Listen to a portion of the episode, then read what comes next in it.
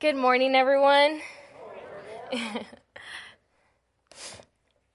so, some of you might know who I am. Hopefully, a lot of you know who I am, but I know I don't know a lot of you guys, and some of you guys have probably never seen me before, except for the announcement videos. Um, but I'm Giselle. I am the part time children's minister here at Oakton Church. Um, and, well, I am just really happy um, and to be here, of course, and to be up here. I usually come to 8 a.m. service, so that's also a reason. So during this service, I'm usually walking around and checking on all the teachers and on the kids and hoping that your kids are okay. um, okay, so before we start, I'm going to ask you guys if you would like to pray with me. So if everyone could bow their heads. Dear Heavenly Father God, thank you for this incredible day, and thank you for allowing us to be here to come to worship your amazing, incredible, glorious name. We thank you for allowing us to be here at this moment. and we ask you at this moment, God, that you may manifest your spirit over us, God, that you may pour your spirit in me, that the words I say may be the words that you want your people to hear, that you may speak through me, and anything that is against you or against your word, God, that you may just take out. And I also lift up to you the people.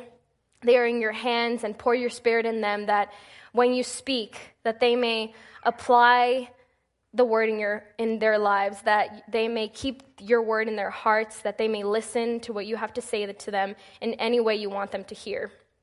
And we ask in your name, Jesus. Amen. If you guys know Grace Compton, then you know that she is crazy talented and very, very creative in all that she does. If you don't know who Grace Compton is, well, take it from me. She is very creative and she is super talented in everything that she does. This past semester, she had a ceramics class that she took. And one of her very first pieces she gave to her mom as a Christmas present. And well, instead of me trying to describe it, I'm just going to show you what it is. How about them cowboys? Am I right? All right. okay. This is what Grace made. It's beautiful, isn't it? And one of the most crazy, talented, incredible, creative things about it, too, is that this was one of her very first things that she made in her class.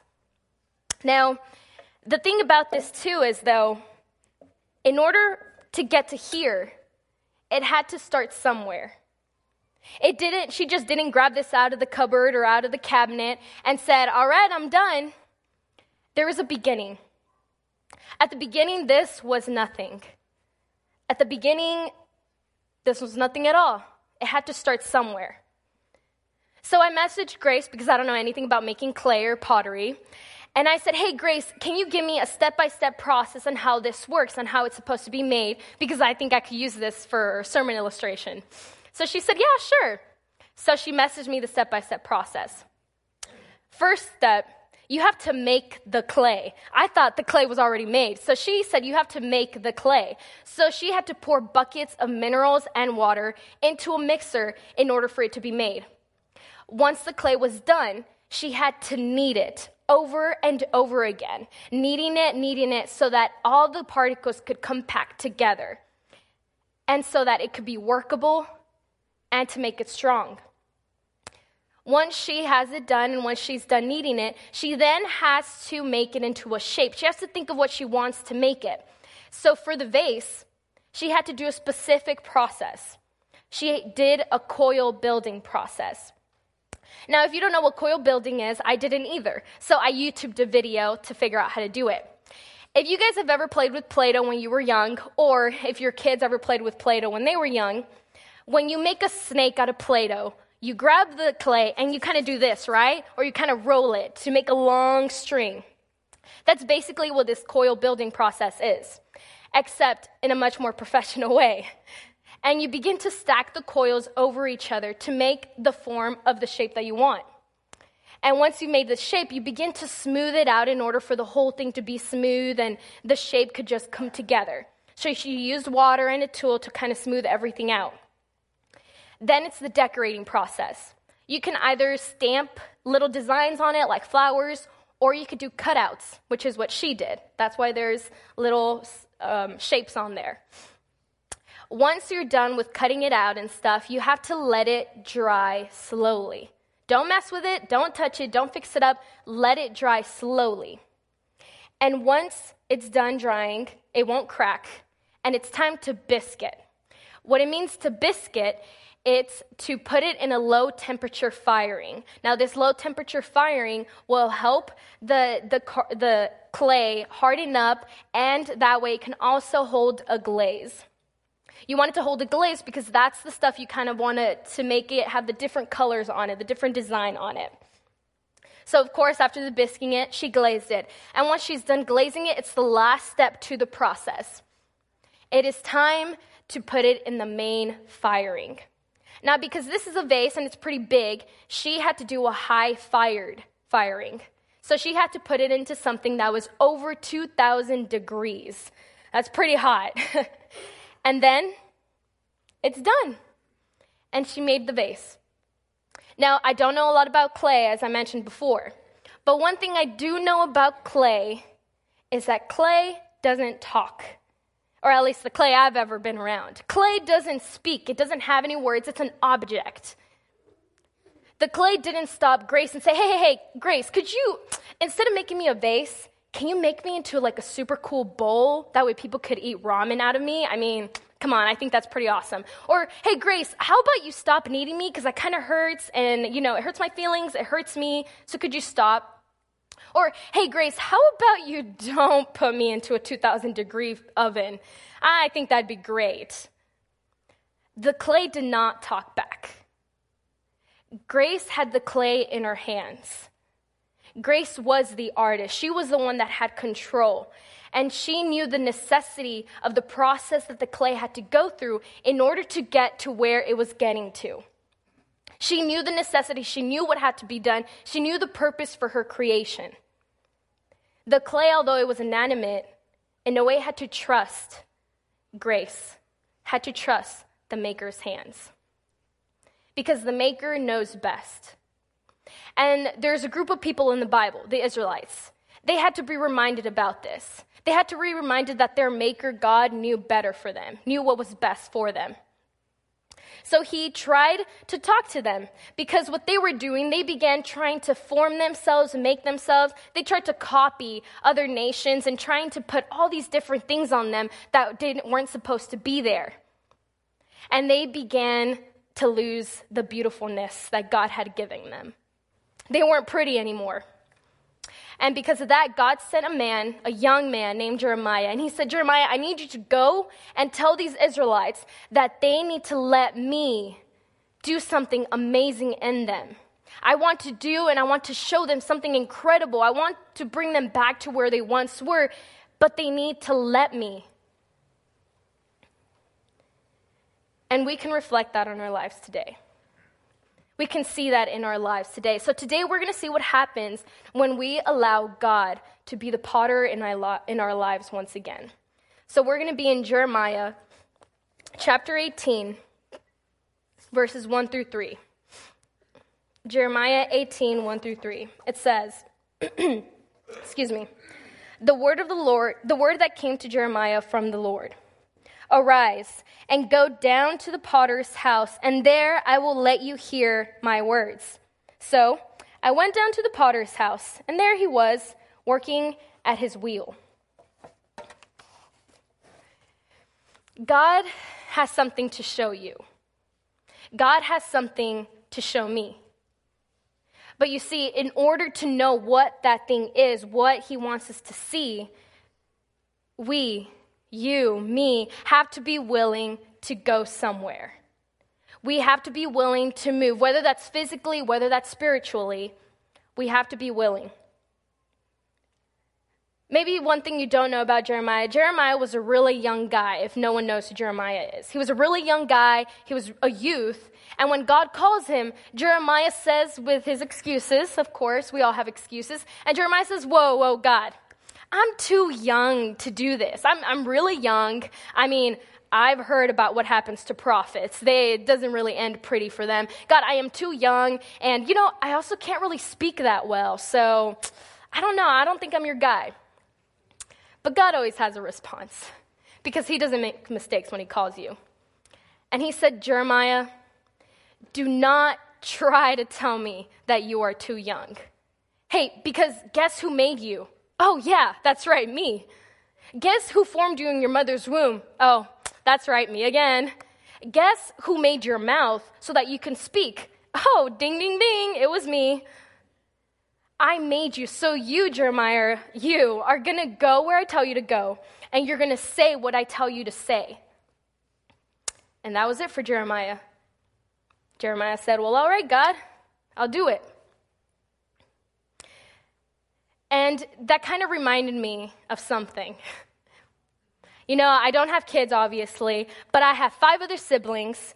I have been, worked at daycares grow, um, ever since I was 17, and I've also been in children's ministry for a good while now.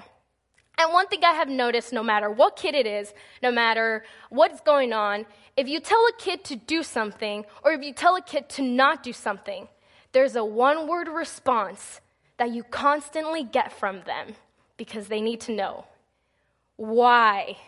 Why can't I climb on this tree with my pretty dress or my Sunday best on? Why can't I fi- why can't I chew this piece of gum that I found on the floor? Why can't I climb on this staircase like Spider-Man? Why can't I put my shoes on in the mud again? Why, why, why? And, you know, as adults, we kind of get irritated. It gets us on the edge because we're like, we know, we know what you need, we know what you shouldn't do, so just listen. But the really ironic thing about it all is that as adults, we do it all of the time. God, why do I need to forgive this person for what they did to me? Do you know what they did? Are you sure I can I need to forgive them? God, why do I need to love this person if all they do is disrespect me and just and uh, just demeanor me? Why do I need to do this? God, why do I need to be generous if that person is just going to probably throw away the money and use it for something useless? God, why do I need to do all of this?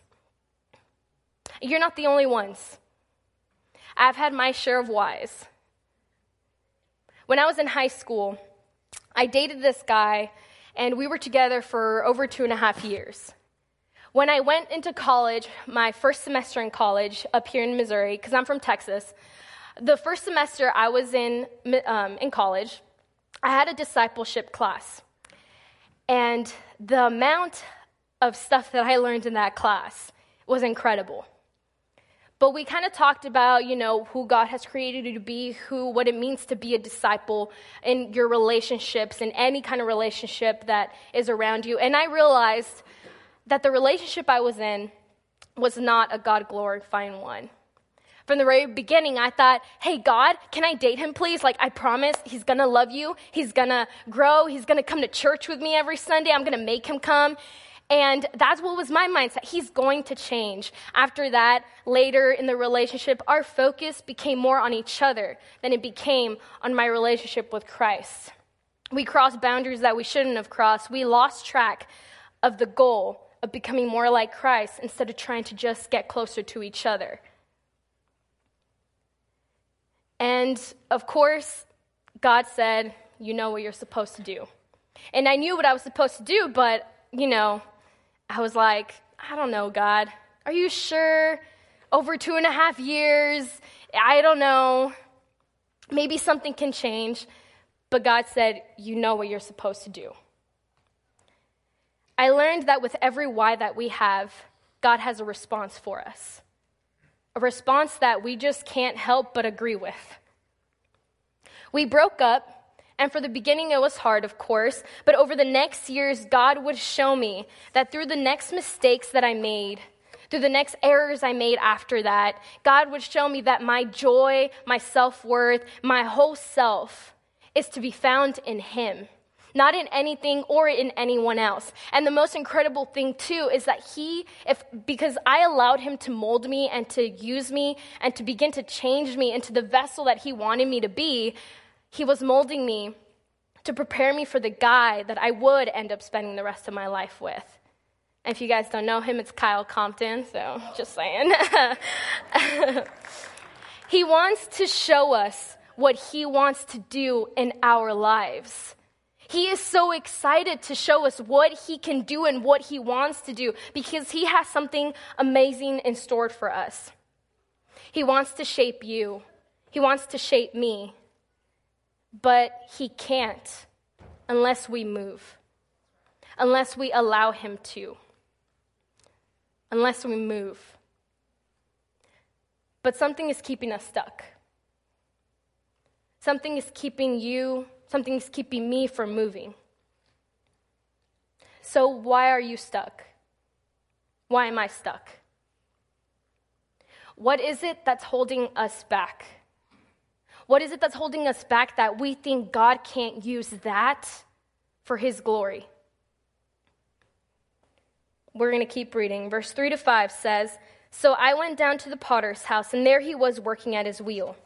And the vessel he was making seemed good, or sorry, so I went, and the vessel he was making of clay was spoiled in the potter's hand.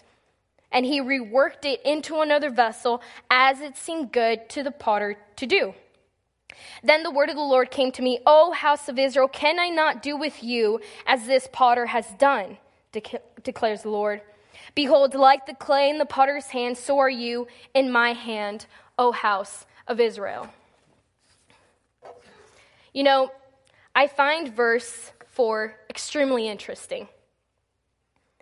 Because at first, when I first read it, I thought, oh, spoiled clay, he's probably going to throw it away. I mean, I'd do that with spoiled clay if I didn't need it anymore.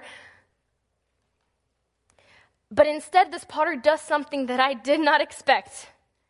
He grabs the clay and puts it back into the vessel and reworks the whole thing as good as it, for him it seemed good to do. He didn't throw it away.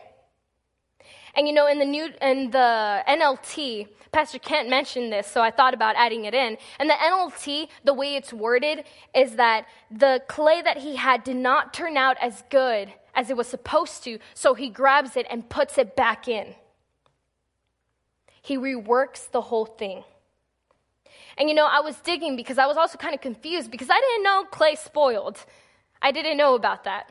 So I looked into this commentaries and I looked into, you know, Google, does, uh, does clay actually spoil? And what I found, and what many commentaries say, is that it's not technically that, you know, our kind of spoiled where, you know, rotten apple or something like that. Not that kind of spoil, but that it hardened. And if you know about clay, then you know if you add some water into it, then it's okay and you can start re- reworking it all over again. The potter knew that. He knew that that spoiled piece of clay wasn't useless, and he could use it to rework the whole entire thing.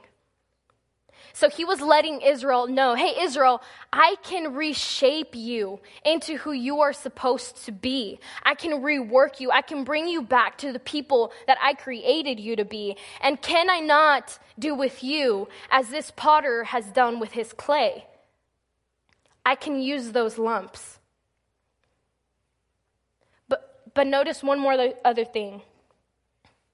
When he reworks it, he does it as it seemed good to the potter. Not as it seemed good to the clay, as it seemed good to the potter.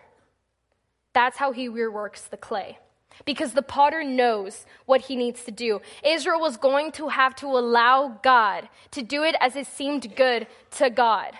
Why? Because the potter knows the purpose. The potter knows that he has a plan for his vessel.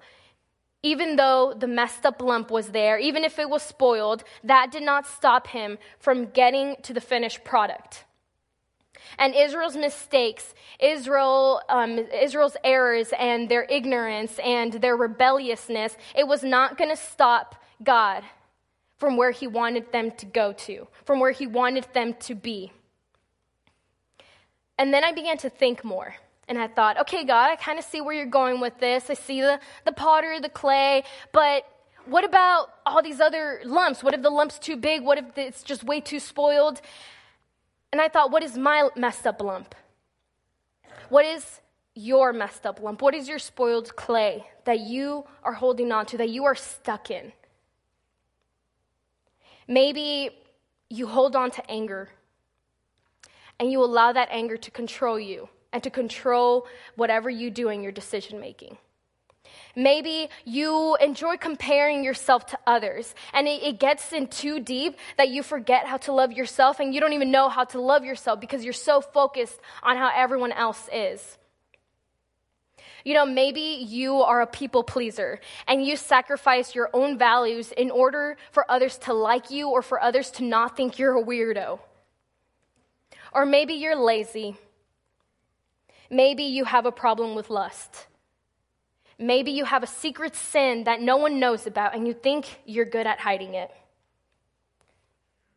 Maybe you cross boundaries with that guy or you cross boundaries with that girl that you're in a relationship with because you think you can keep them, keep them to stay.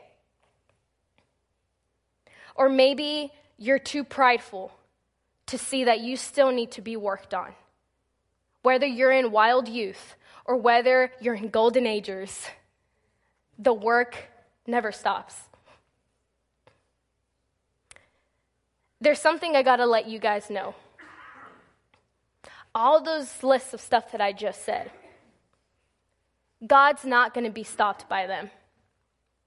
God won't be stopped by them by our messed up lumps, by our spoiled clay, by our shortcomings, by our pride. That's not going to stop him. Because our God, we serve a God that is a God of transformation. That is his business. He works in transforming the lives of people. And if you don't believe me, I mean, just read the Bible. There is lists and lists of people who allowed God to transform their lives. From the very beginning, Joseph, a guy who loved to dream, who has ended up getting sold by his own brothers, ends up becoming second in command in Egypt. Oh, if that's not enough, well, there's Moses. Mur- Moses murdered a guy. He murdered a guy, he looked both ways, ran away. Then God calls him again from a burning bush and says, Moses, you're going to go back and lead my people out of Egypt. Oh, if that's still not enough, well, there's a woman named Esther. Esther was beautiful. Esther was an orphan. Both of her parents had died. She gets adopted by her cousin Mordecai. She gets sent into this competition for women to who was going to win the king's heart. And she ends up becoming the queen of a nation and also saves her people from genocide. If that's still not enough, there's a man named Saul who killed, persecuted, went after Christians, tried to kill them, and he ends up being transformed 360 transformation. And he ends up becoming one of the greatest apostles that we know as Paul. And if that's still not enough, 12 misfits fishermen, tax collector, rebels. They were all misfits. They were all outsiders. But Jesus says, You're going to follow me. You're going to be my disciples. And you're going to be my best friends. God is a God of transformation they allowed God to move in them. They allowed God to mold them into the person, into the people that He created them to be, and they were transformed. And we tell their stories now, till today. All these people were transformed, but why? Because He can use the imperfect and the inadequate for His honor and for His praise. That is what our God does. God did big things despite their spoiledness.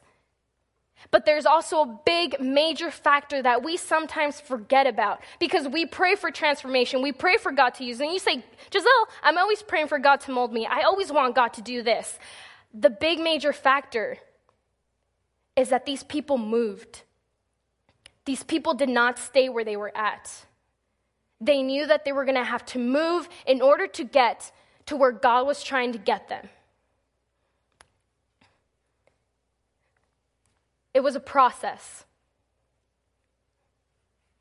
A process that they were going to have to say yes to.